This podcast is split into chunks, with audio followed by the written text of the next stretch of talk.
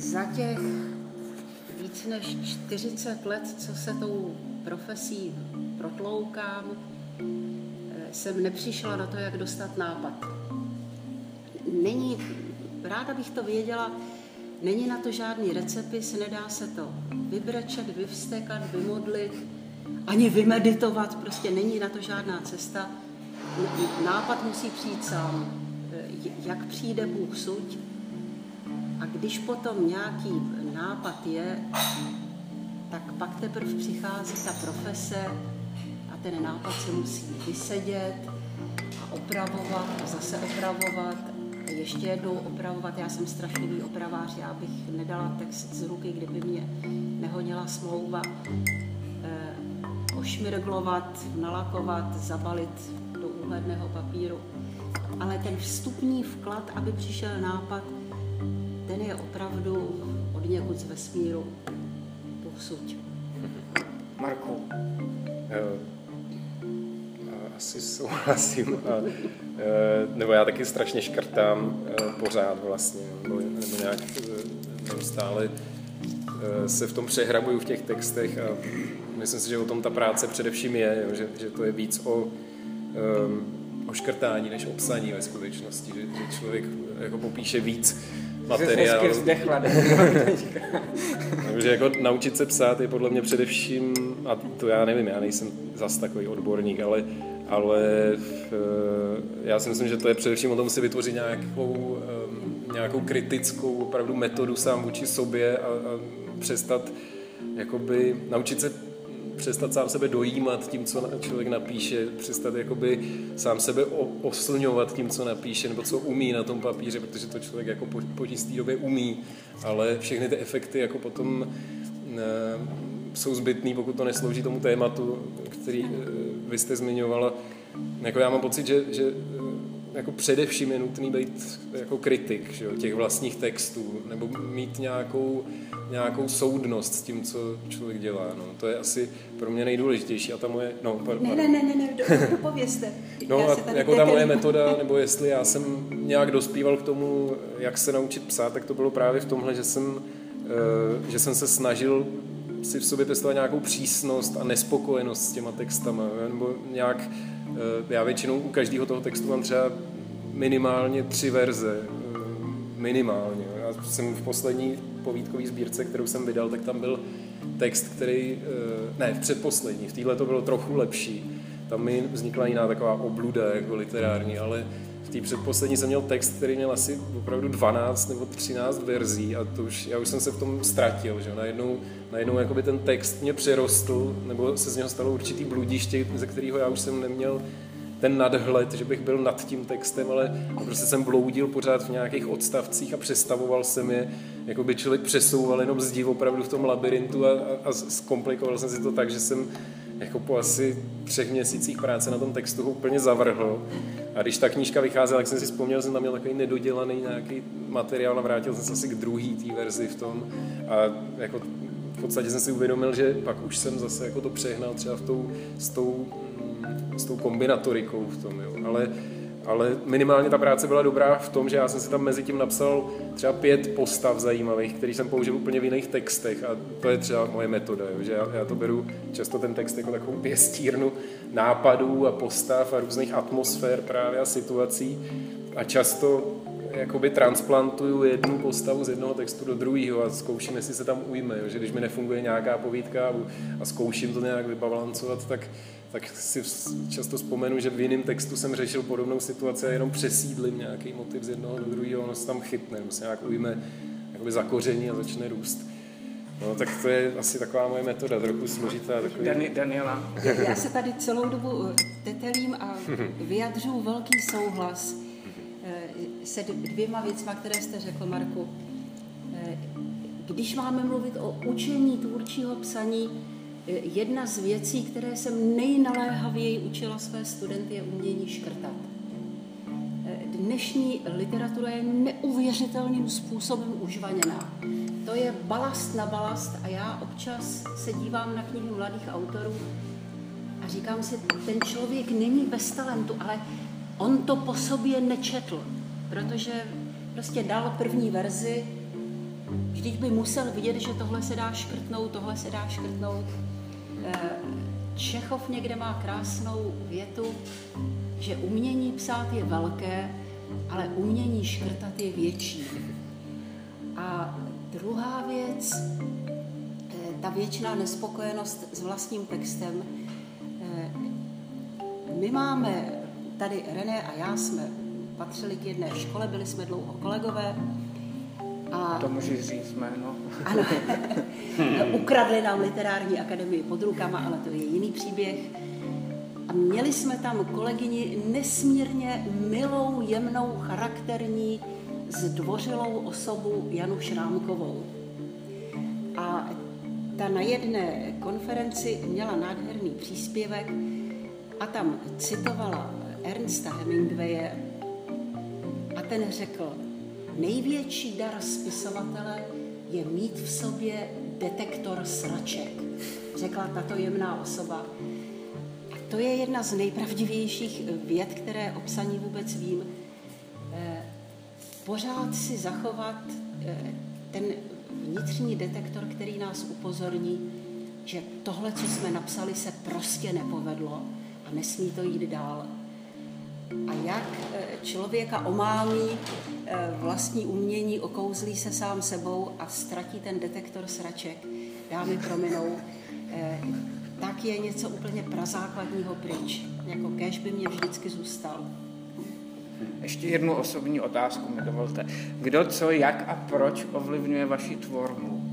Tvoříte vědomně, nebo to je nějaký podvědomý proces? Máte nějaký ty principy pojmenovaný v sobě, definovaný? No, tak eh, podvědomě tvořit, no teď už rozhodně netvořím podvědomě, nebo když jsem mluvil o tom, jak jsem se dostal k literatuře, k těm básním a to, tak to si myslím, že byl svým způsobem intuitivní proces, eh, kdy jsem si zaznamenával teda ty svoje vzpomínky a, a různě jsem si eh, třídil nějak svoje dětství. Um, a to vyloženě probíhalo, a tam mě ovlivňovala třeba rodina hodně, nebo já jsem se ptal, já nevím, bavil jsem se se svojí mámou často, že jsem měl nějakou poměrně silnou vzpomínku, já to jako tady tu věc jako důkaz mám takový životní, jak ta paměť nefunguje a často se k ní vracím a často, často o ní vyprávím, že já jsem měl strašně silnou vzpomínku na to, že jsem, uh, že jsem ochrnul, že jsem prostě seděl ve školce a nemohl jsem se zvednout od stolu teď jako mě to bylo strašně trapný, ne, že bych byl nějaký ani vyděšený, ale bylo mi to trapný, protože prostě všichni jako ostatní kolem byli v pohodě a já jsem jako v ten moment byl teda, jako jsem nemohl stát do toho stolu a pak teda přišla pro mě máma do té školky a odvedla mě domů. A já si pamatuju, že jako, v cest, jako během té cesty si pamatuju, jak v křoví vysela duše z kola pověšená a, a takový detaily. No a když jsem to po letech vyprávěl té mámě, tak mi řekla, že se nic takového nestalo, že jsem neměl žádnou přechodnou prostě obrnu nebo nic takového. A mě to strašně že ho vyděsilo a vykolejilo. A pak jsem se různě takhle bavil s dalšíma lidma v rodině, nějak jsem si jako ujasňoval ty věci, které se staly a které nestaly a snažil jsem se z nich vytěžit nějakou takovou svoji osobní kroniku. No a to bylo velice, ta práce na tom byla velice uh, intuitivní, jak jsem říkal. Jsem psal obrazy, které se mi vázaly, podobné věci, jako bylo třeba to kolo v tom křoví, nějaký strach, který jsem se snažil vystihnout v přesnosti toho dětského vnímání. Ale uh, od té doby se mě teda to hodně změnilo. Já teď píšu prózu, takže eh, ta je vždycky mnohem víc řemeslná, mnohem, mnohem je technická, technicistní, jo, skoro práce s tím textem je, je opravdu jako mecha, nebo aspoň v mém případě, já věřím, že jsou jiný přístupy, že jako Bohumil Hrabal byl schopný psát v těch zátazích, že jo, Kerouac se říká, že byl schopný psát takhle, ale u mě je to v podstatě nemožná věc, já potřebuju na to nějakou soustředěnost a opravdu takovou skoro až hodinářskou hodinářský přístup, který eh, teďka jako pro mě je aktuální. A kdo mě ovlivnil, tak to jsou jako v současnosti asi hlavně jiní spisovatelé. No. Jako jednoduchá asi odpověď, protože to je vždycky potom síť, nebo ta literatura je vždycky už potom síť nějakých kontaktů a člověk přebírá některé věci. Jo.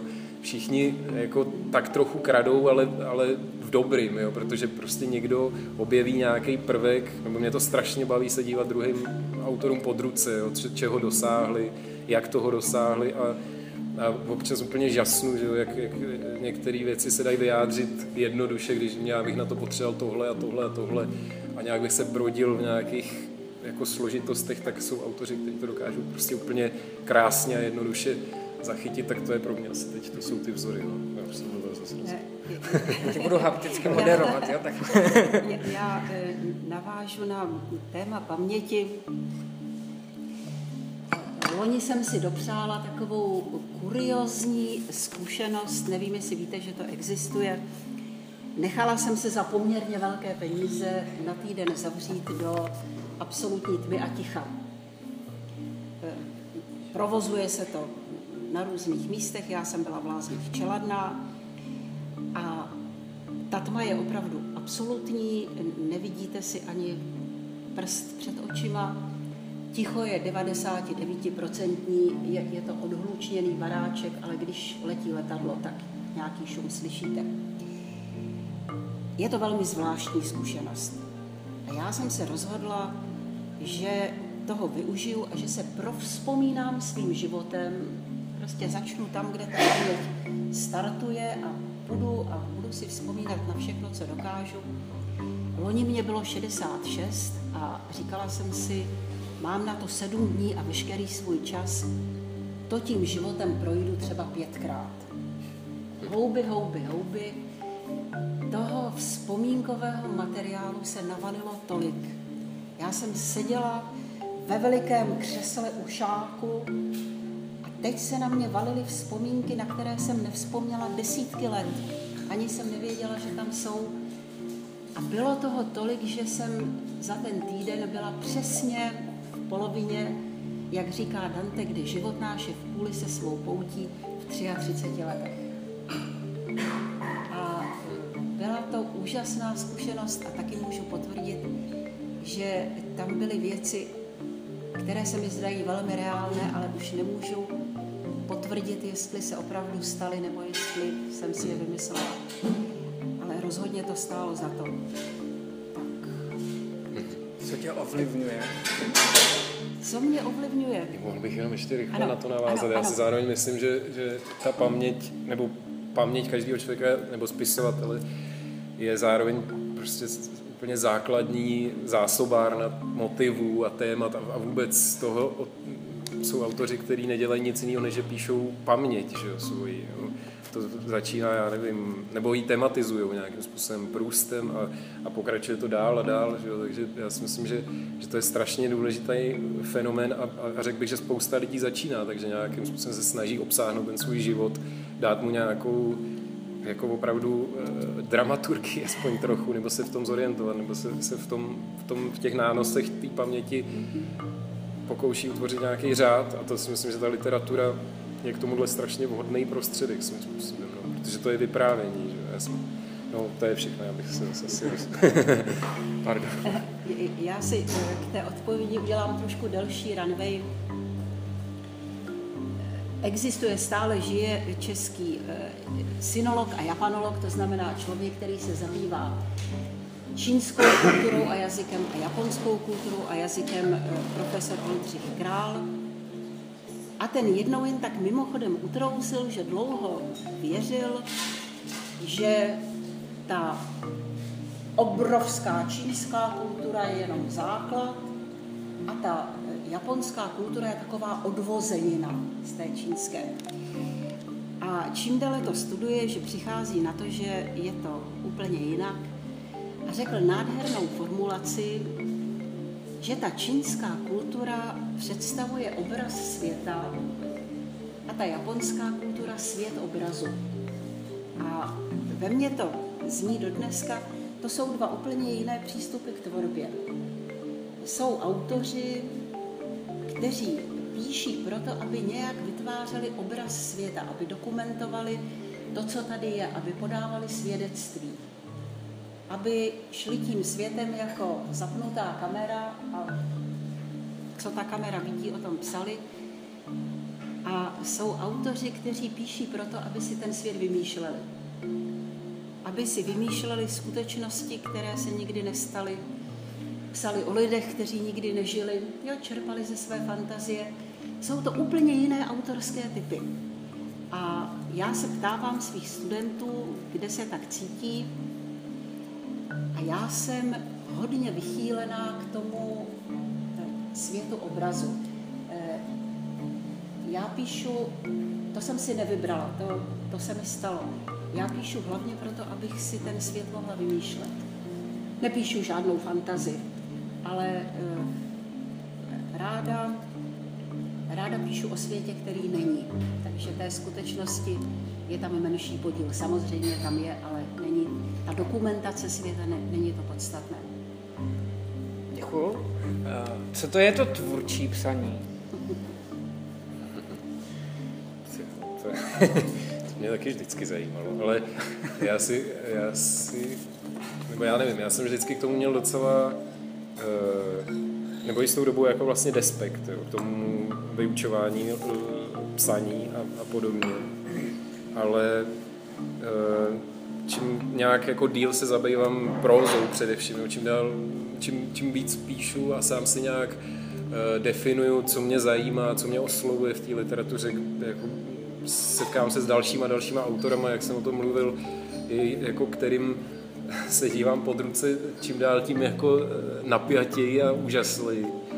A mm, vlastně jako jsem tenhle názor musel dost zrevidovat, protože já si myslím, že jsou jednoznačně formální a technický postupy, které se předávat dají a je to stejně jako eh, s výtvarným uměním nebo s čímkoliv jiným. Každá, každá ta, každý ten žánr má svůj nějakou svůj aparát te, jakoby, eh, formální prostě formální tech, jako techniky. Jo. Eh, stejně jako se vyučuje výtvarný umění a, a malíř, který není schopný pracovat s kompozicí, tak ten obraz prostě nevysloví, tak ho ne, ne, nepostaví, i kdyby to byl sebetalentovanější kreslíř a nerozuměl kompozici, tak to stejně ne, jako nemá smysl. Jo? Nebo naopak, kdyby prostě měl velký talent kompoziční a nerozuměl dalším složkám toho obrazu, tak to taky nebude asi úplně fungovat, jsou šťastný potom výjimky, ale, ale stejně jako třeba ve výtvarném umění se dá učit kompozici a kresby a já nevím, základním technikám, tak věřím, že se prostě v tvůrčím psaní,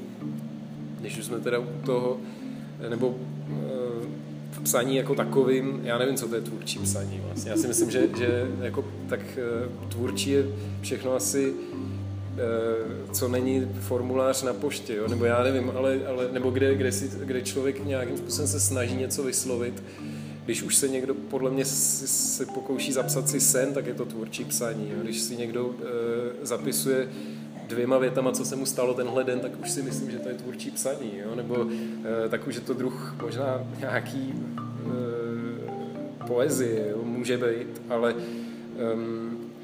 já si myslím, že, že stejně tak, jak jsem mluvil o třeba o tom výtvarném umění, nebo o filmu, nebo o čemkoliv jiném, tak jsou školy, kde se tohle učí a přijde mi vlastně nepochopitelný, že neexistuje škola, kde by se předávaly základy teda literatury. Jo. Když literatura je pořád braná jako plnohodnotný umění, doteď má velice slušný renomé, ale nikdy se vlastně ne, tímhle způsobem nějak systematičně nevyučovala, což mi přijde v Čechách, ve světě je to jinak, přesně tak. E, což mi přijde jako obrovská škoda, protože práce jenom jako ta dramaturgická práce, jak postavit text, eh, jak postavit povídku třeba jednostránkou, tak aby měla začátek a konec a aby vůbec aspoň tady tohle na tomhle minimálním textu, aby to drželo, tak se, když se tím člověk začne zabývat trochu hlouběji, tak se to ukáže jako poměrně náročný úkol, jo? nebo opravdu, že to není zadarmo, že člověk se ne, jako to musí nějak cítit, prožít, nebo to nějak jako aspoň umě skonstruovat, protože e, taky to má svoji dynamiku, svoje pravidla. Ten, to už, ale o tom bude určitě vidět tady kolegyně. Já jsem na té vytunelované literární akademii učila 14 školních let. A samozřejmě, že mnohokrát jsem se potkala se zcela legitimní otázkou, jestli to náhodou není švindl, to učení tvůrčího psaní.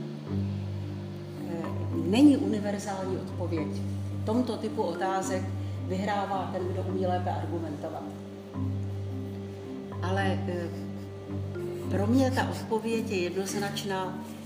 Kdybych 14 let brala peníze za něco, o čem si sama myslím, že je to podvod, tak to už bych asi ochrnula, oslepla, o něm měla, prostě tělo by se mi nějak pomstilo. E, takže z toho, že jsem těch 14 let přežila v poměrném zdraví, e, dá se odvodit, že já tomu věřím, že něco se naučit dá.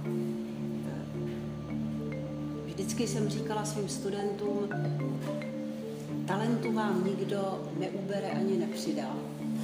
Kolik jste si teď na ten první seminář v kapse přinesli, tolik si na konci školního roku odnesete. To, co vám můžu nabídnout, jsou řemeslné zkratky.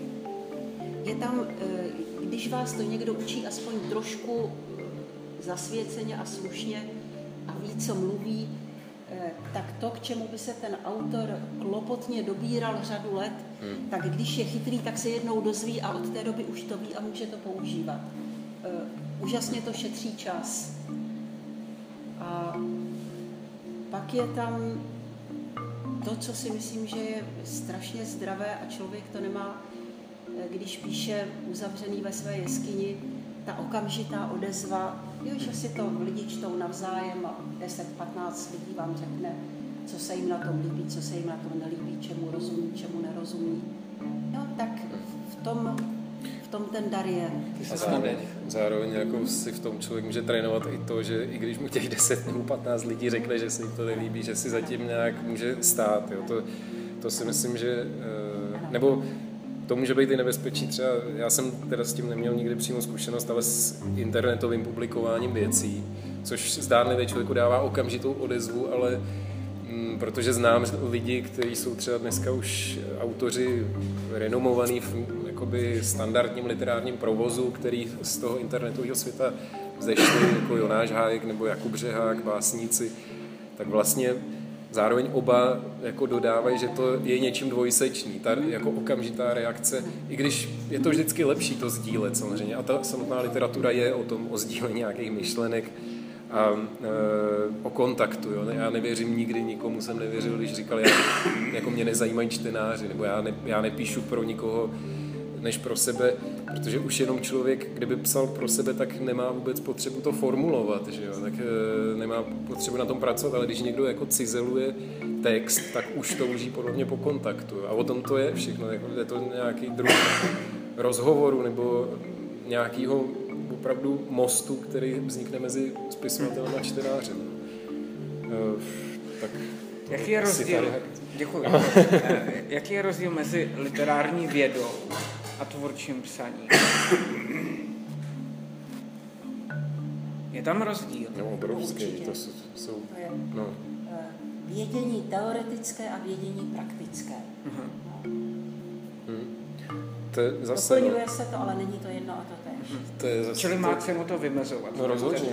A to je jako, to je jako kdyby si srovnal, že tady Akádu, eh, kde prostě jsou malířský ateliéry, s eh, dějinama umění na filozofické fakultě. Že? To prostě vidí, jako ten rozdíl je jasný, to je teoretický a praktický přístup, jak říkala paní Fischerová.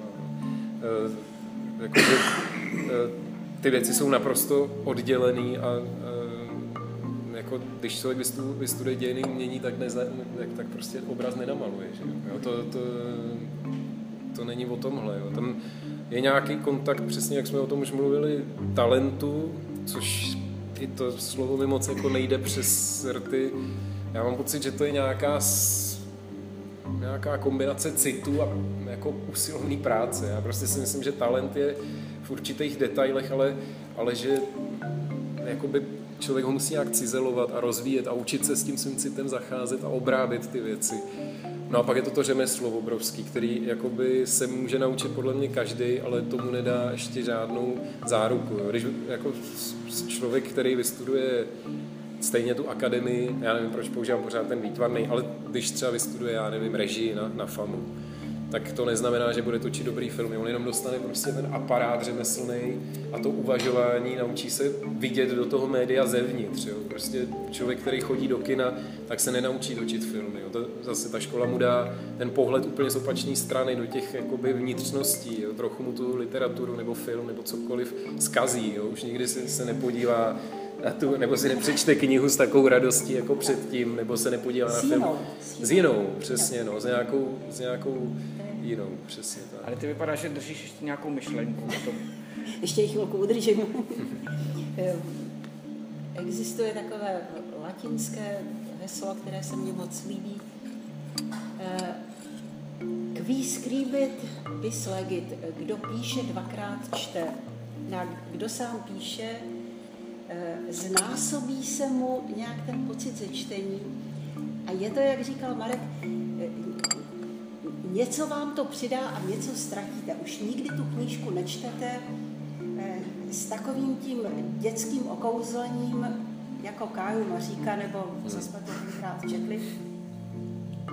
Protože jedno oko čte děj a druhé oko si tak hlídá tu techniku a kouká se, jak to kolega hmm. dělá. Hmm a říká si, je, tady, tady, to, tady to hezky skočil a tohle se mu povedlo a tohle to bych já škrtla a už je tam pořád ten, ten druhý pohled, který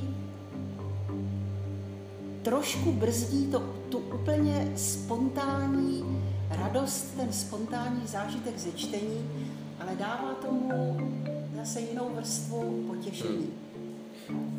No, jako, nebo já si myslím, že on tam pořád ta radost tam je, ale je okamžitě jakoby upozaděná tím eh, jako zájmem o to, jak je to udělaný. Jo? Když to běžný čtenář nebo běžný. Prostě jako člověk nad tím nepřemýšlí. Jo? To, to na něj působí a ty, ty, ta, ta stavba textu s ním něco dělá, on to nějak prožívá. Když to jako člověk, který píše ten text, tak si řekne, jo, to je skvělý, a jak on to udělal, a já si to čtu znova celý odstavce, že? nebo si dělám výpisky, a, a různě se snažím přijít na to, jak to ten autor udělal. Že? A já si myslím, že to tak má vlastně každý, kdo píše, jak byste říkala, že bez toho to nejde. Jo? A, bez, a to je zároveň jedna z největších, jakoby, nebo to je obrovská škola a zároveň si myslím, že v těch dílnách tvůrčího psaní nebo se člověk může učit tady tomuhle citu, a pak už se učí sám, že jo, na té četbě. Jo. Jakmile si získá tady tu kritickou, kritický způsob čtení, tak už se učí skrz tu literaturu, protože si z ní saje, protože ho to zajímá. Jo. Když má sám zájem něco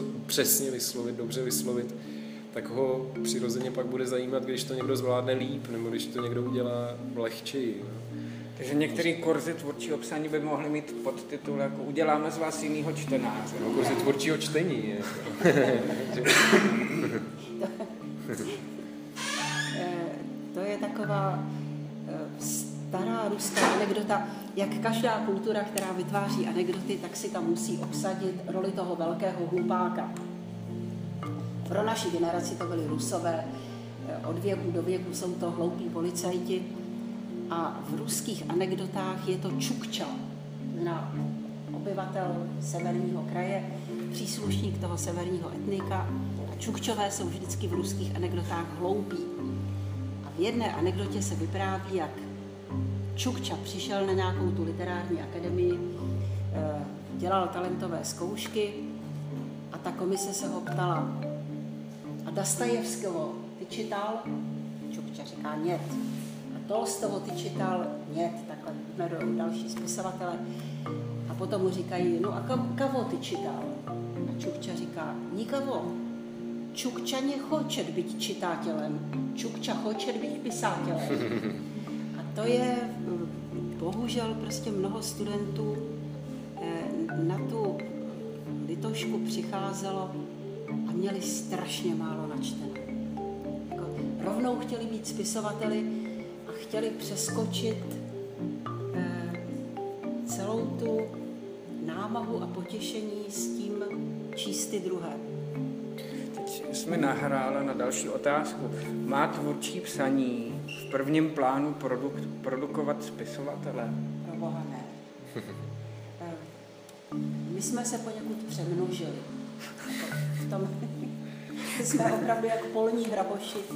Eh, kdo, kdo udrží ruce na klávesnici, tak si myslí, že může psát eh, není zapotřebí vyrábět další spisovatele.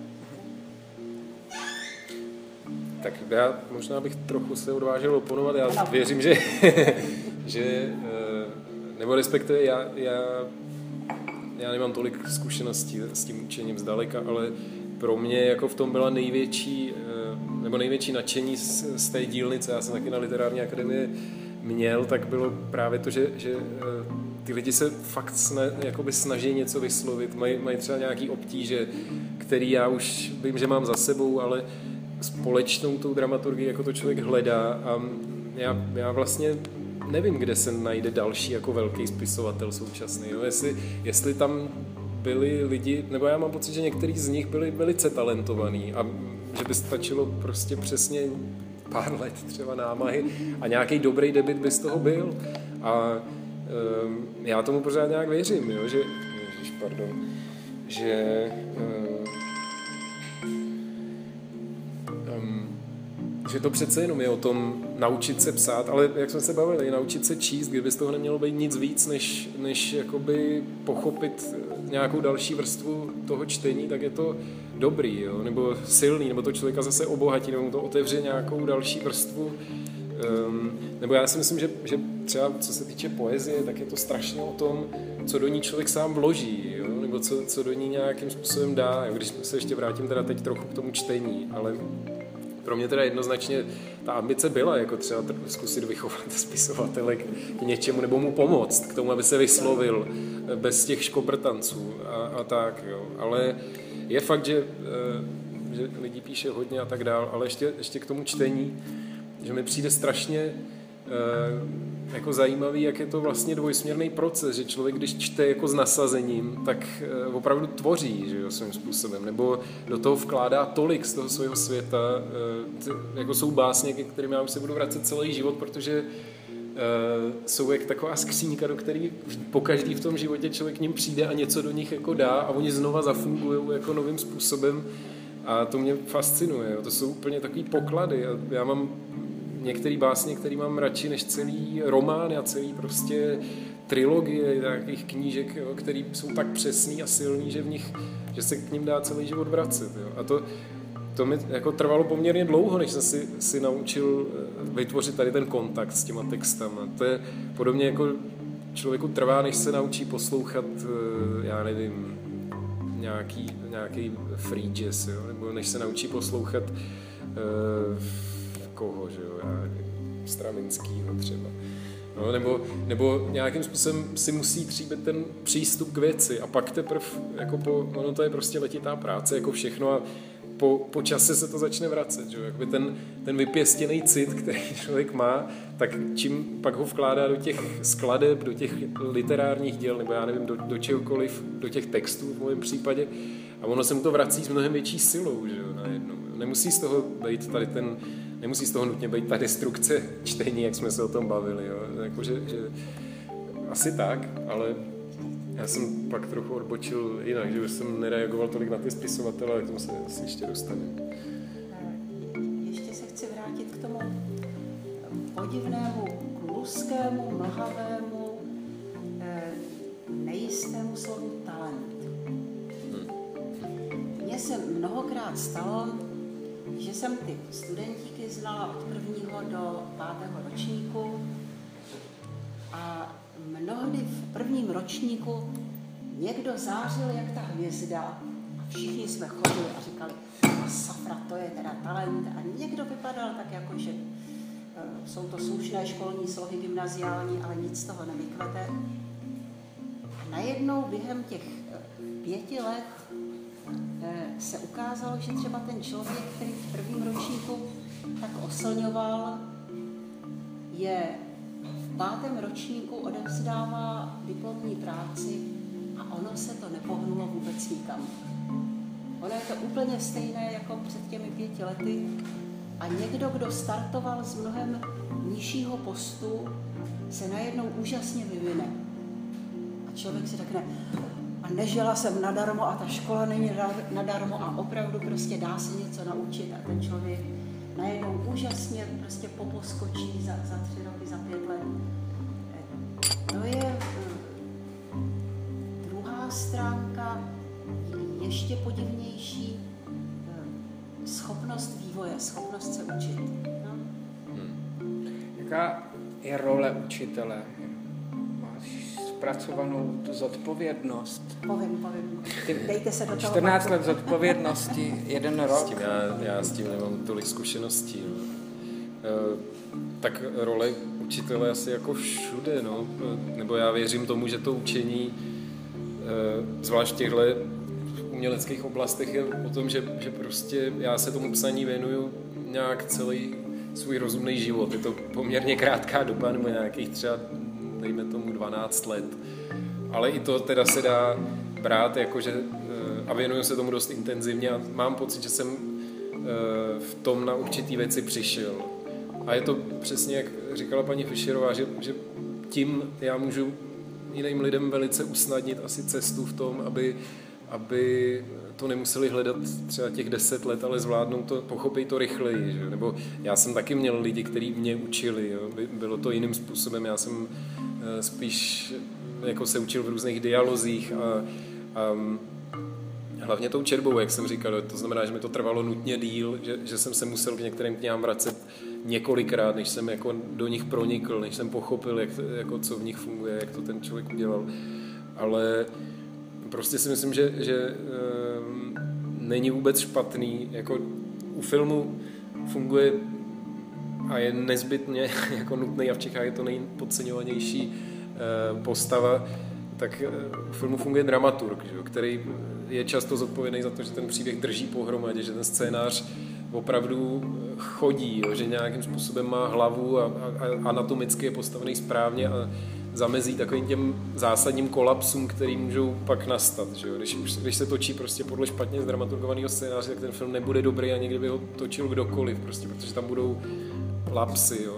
strašný, nebo bude, bude uh, arytmický nějakým způsobem, takže hrozně nepříjemný a špatný ve výsledku. A já si myslím, že pozice učitele uh, nebo učitele, toho lektora třeba v dílně tvůrčího psaní je taková jakoby v podstatě toho dramaturga u filmu, že, má, že je o nějakých třeba dva kroky dál, ale to neznamená, že za týden nevyhoří a už nikdy nenapíše nic, ale za tu zkušenost už mu nikdo jakoby nevezme s tím, že se s těma textama nějakou dobu prál a e, se svýma i s cizíma a dokáže teda tím pádem často podat, e, myslím si, jako rozumnou radu. To, a dokáže i, věřím tomu, nějakým způsobem startovat tu diskuzi tím správným způsobem, že Eh, lidi potom v sobě sami objeví ten cit jo, pro věc, tu dramaturgickou nějakou, eh, ten put, protože jim něco pak už tam neštimuje a dokážou to vyjádřit, že dokážou s tím nějak zacházet eh, racionálně, protože do té doby je to jenom zase pocit z textu, jako si člověk řekne, a tam něco nefunguje, ale nedokáže jakoby určit to místo přesně, kde se to zvrtlo, nebo to místo, do kterého to bylo dobrý a od kterého už je to přetížený nějakou metaforikou nebo, nebo něc, čímkoliv, jo? nějakým neuměrně dlouhým dialogem nebo čímkoliv. Takže já si myslím, že asi tohle je ta role. Eh, jenom taková poznámka stranou. Eh, když já jsem šla na vysokou školu, tak tady žádná literární akademie nebyla, tvůrčí psaní se neučilo. A kdo se chtěl učit psát, tak měl dvě varianty a to byla novinařina ta tenkrát jak si tuze politicky smrděla.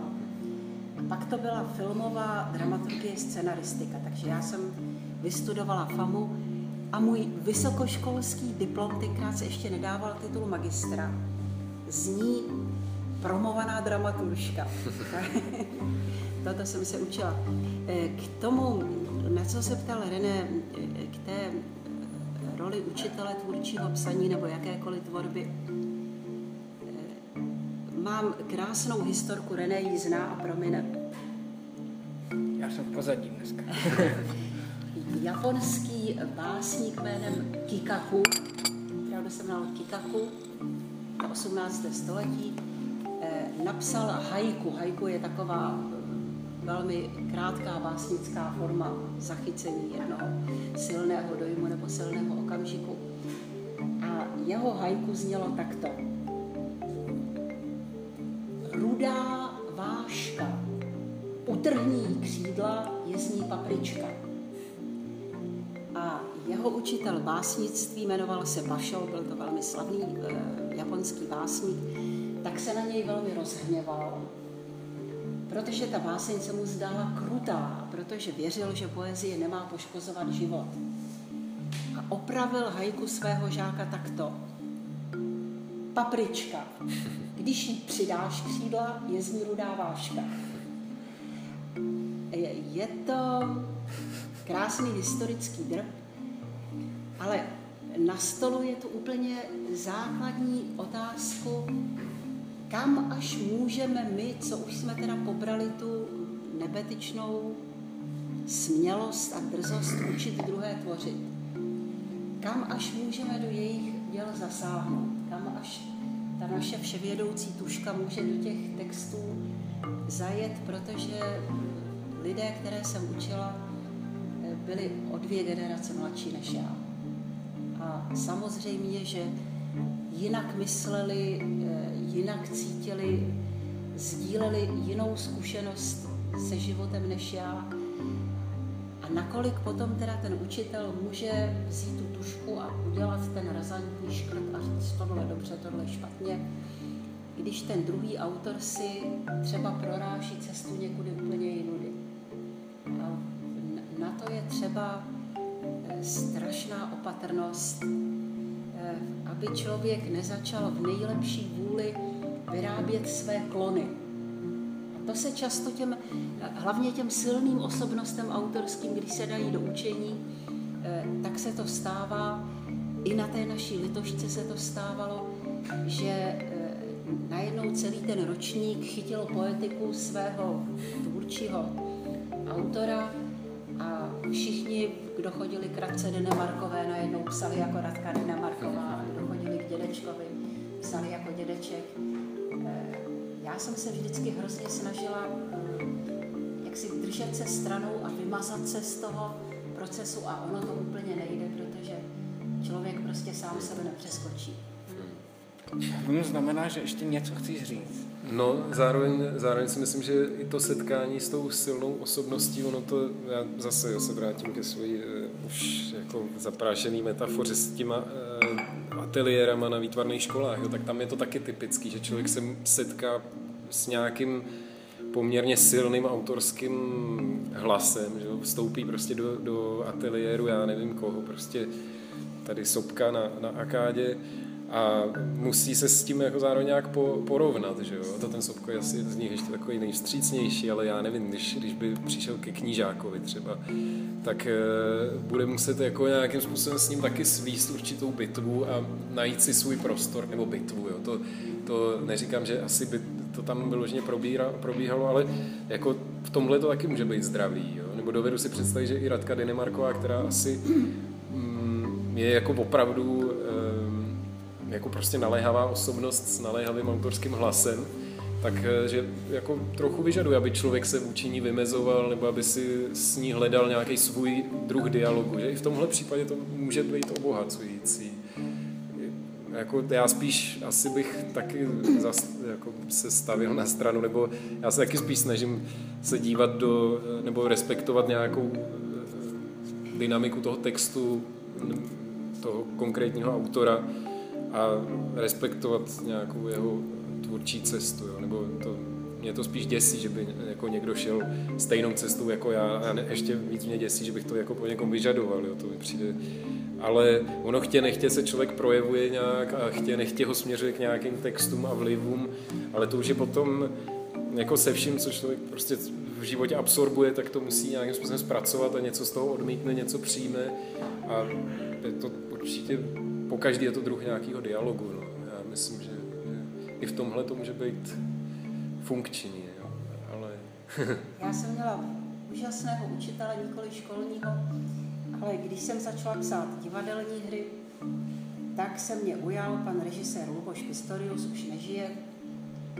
Eh, tři moje hry režíroval v premiéře a on byl dle mého mění režisér jedna mínus a dramaturg jednička s hvězdičkou. Úžasný dramaturg. Přesně věděl, co čte. A on mě nikdy neudělal třeba v textu škrt nebo změnu. Nikdy. Vím, že pod těmi hrami jsem podepsaná já, ale eh, on byl eh, nekonečně dlouho ochoten se mnou o tom mluvit. Byl to ten typ dramaturgie, že říkal, poslyšte Danielo, vypíšete velikého darebáka. Byla tam role velikého darebáka.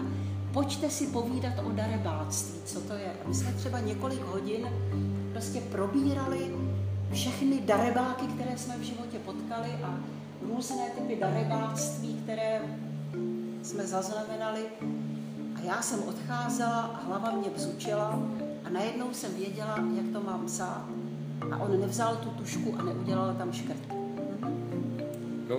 Kež bychom na to měli času. No. Já s tím souhlasím, že zároveň si myslím, že je na místě stejně tak jako u dramaturgů filmových vlastně vyjadřovat ty pochybnosti třeba. Jako že člověk by měl asi cítit, co, co ten co autor chce vyslovit, respektovat to, ale neuhnout z toho jakoby z polovičatých řešení nebo nedovolit mu ty polovičaté řešení a, a nějak ho motivovat tím správným způsobem.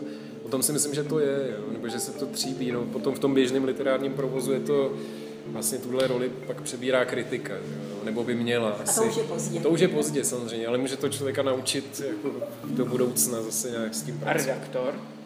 To je to tež jako dramaturg, Přesně, že v, v podstatě to, to, no.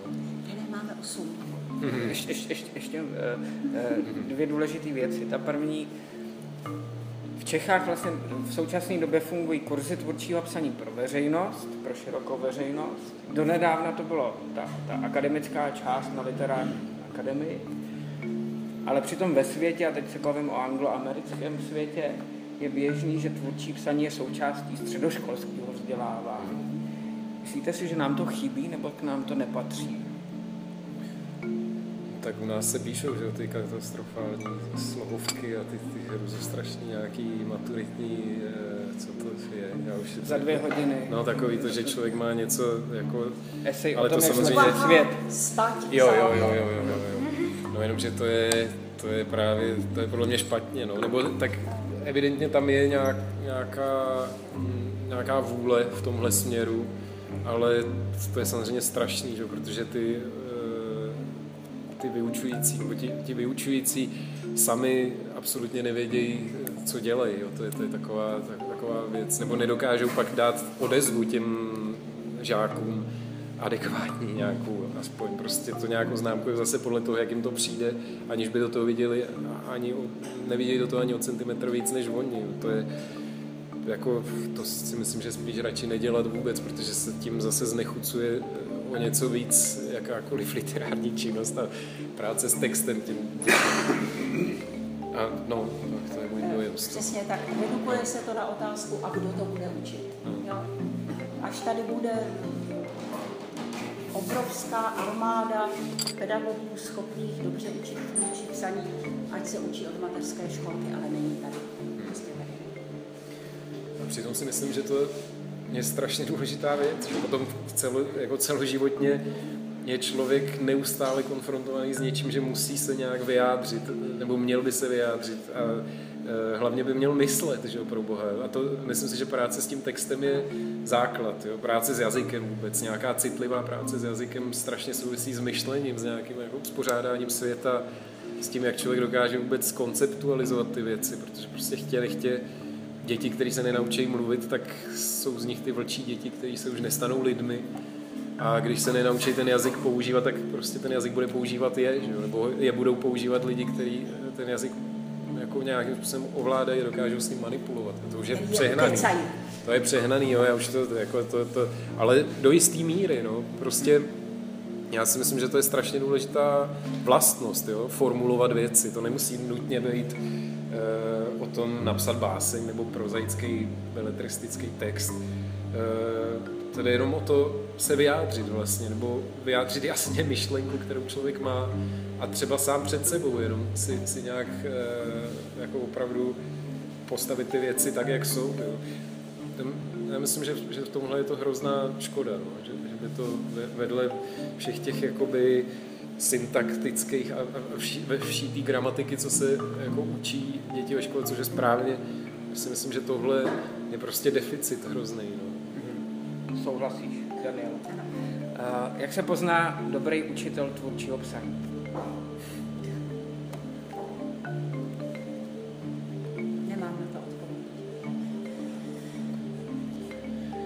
To je těžký, tak to není asi otázka pro nás, že? nebo já nevím, no, to je... To... Já jsem v tom příliš zapuštěná sama, než abych to mohla vidět zvenku.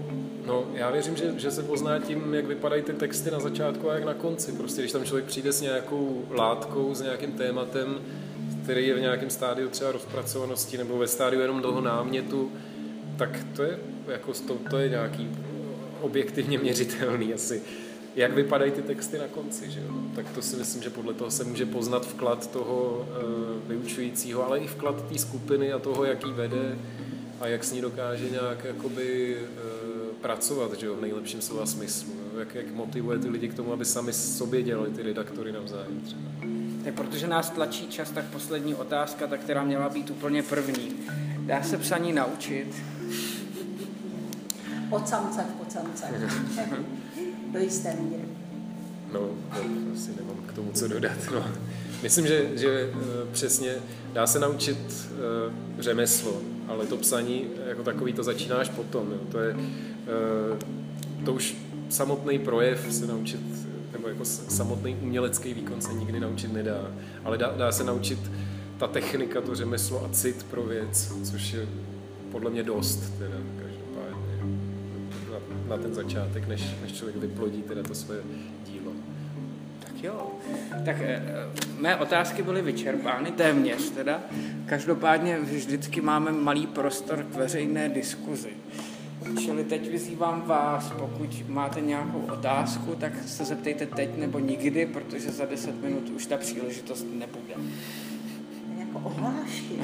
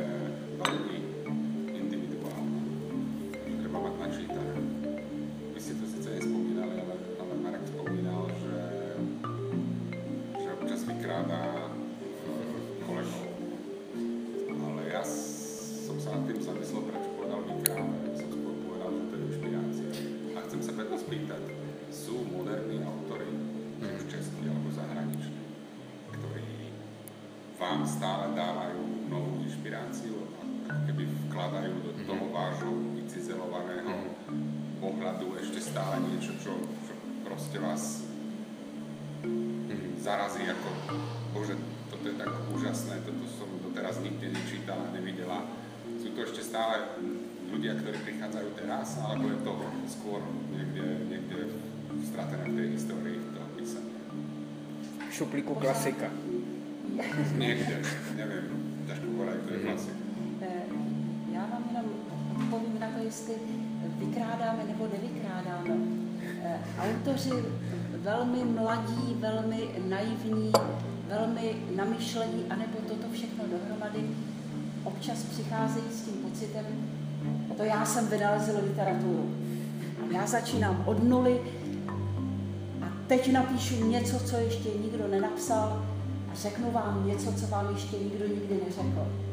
Ne, není větší omyl. Všichni jsme plagiátoři. Prostě všichni nenarodíme se do nějakého vaku a my se narodíme do situace, kde už jsou e, vybudované vyprávěcí postupy, jsou tady hotové zápletky, jsou tady určité typy figur, jsou tady celé hotové žánry a my z toho těžíme. Nikdo nezačínáme od jestli jsou pořád uh, inspirace z té dnešní literatury, no je, je.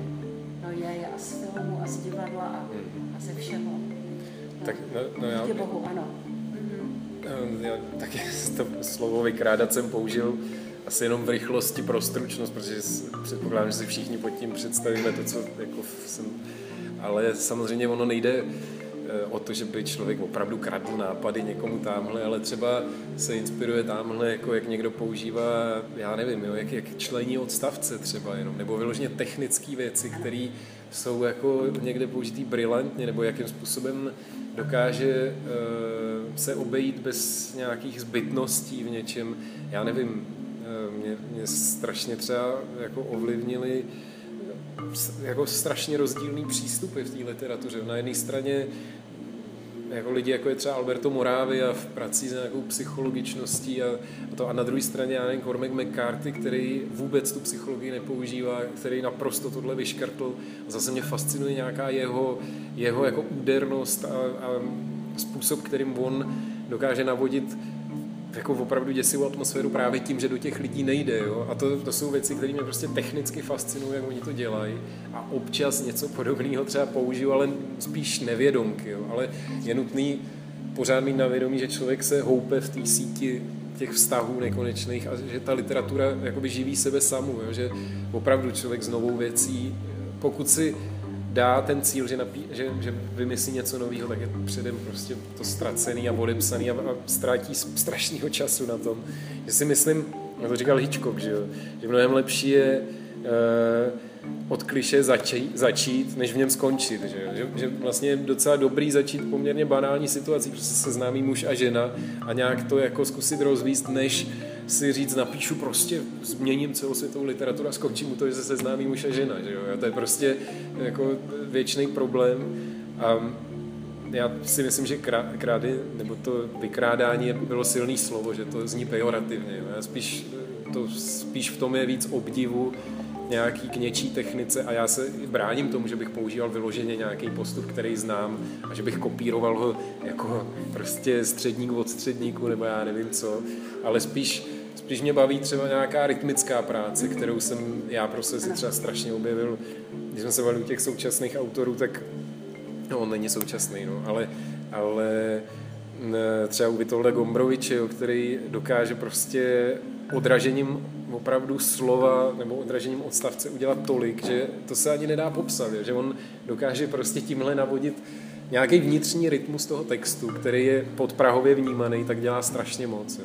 A nebo autoři, já nevím, Doug Solstad třeba, nebo jako severský autoři, kteří zase pracují s takovou jako uh, chlad, s určitým chladem v tom textu, nebo s nějakou um, jakoby s odtučňovací kůrou té literatury, že si taky vystačí hrozně s málem, tak tam zase člověk vidí, jak, jak se dá jakoby vyřezávat míň a míň a ono je to jakoby vytváří to určitou třeba mrazivou strukturu nebo nějaký chlad. To, já bych tady musel mít vloženě ukázky z těch knih, jo, to jsou teď takové obecnosti.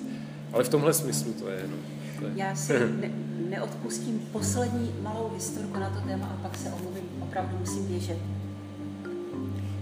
Eh, veliký filmový režisér Ingmar Bergman. Ještě ráčíte pamatovat tuto figuru.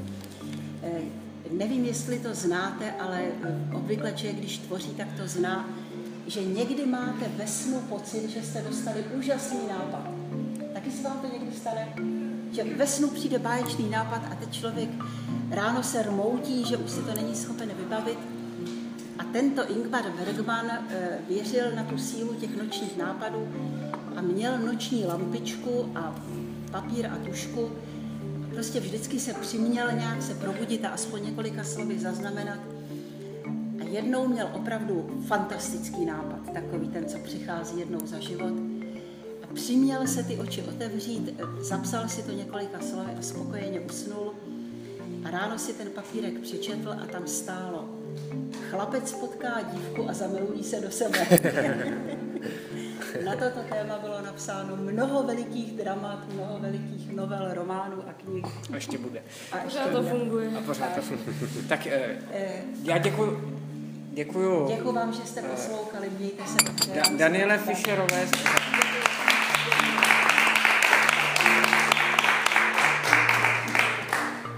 Vám taky děkuji, že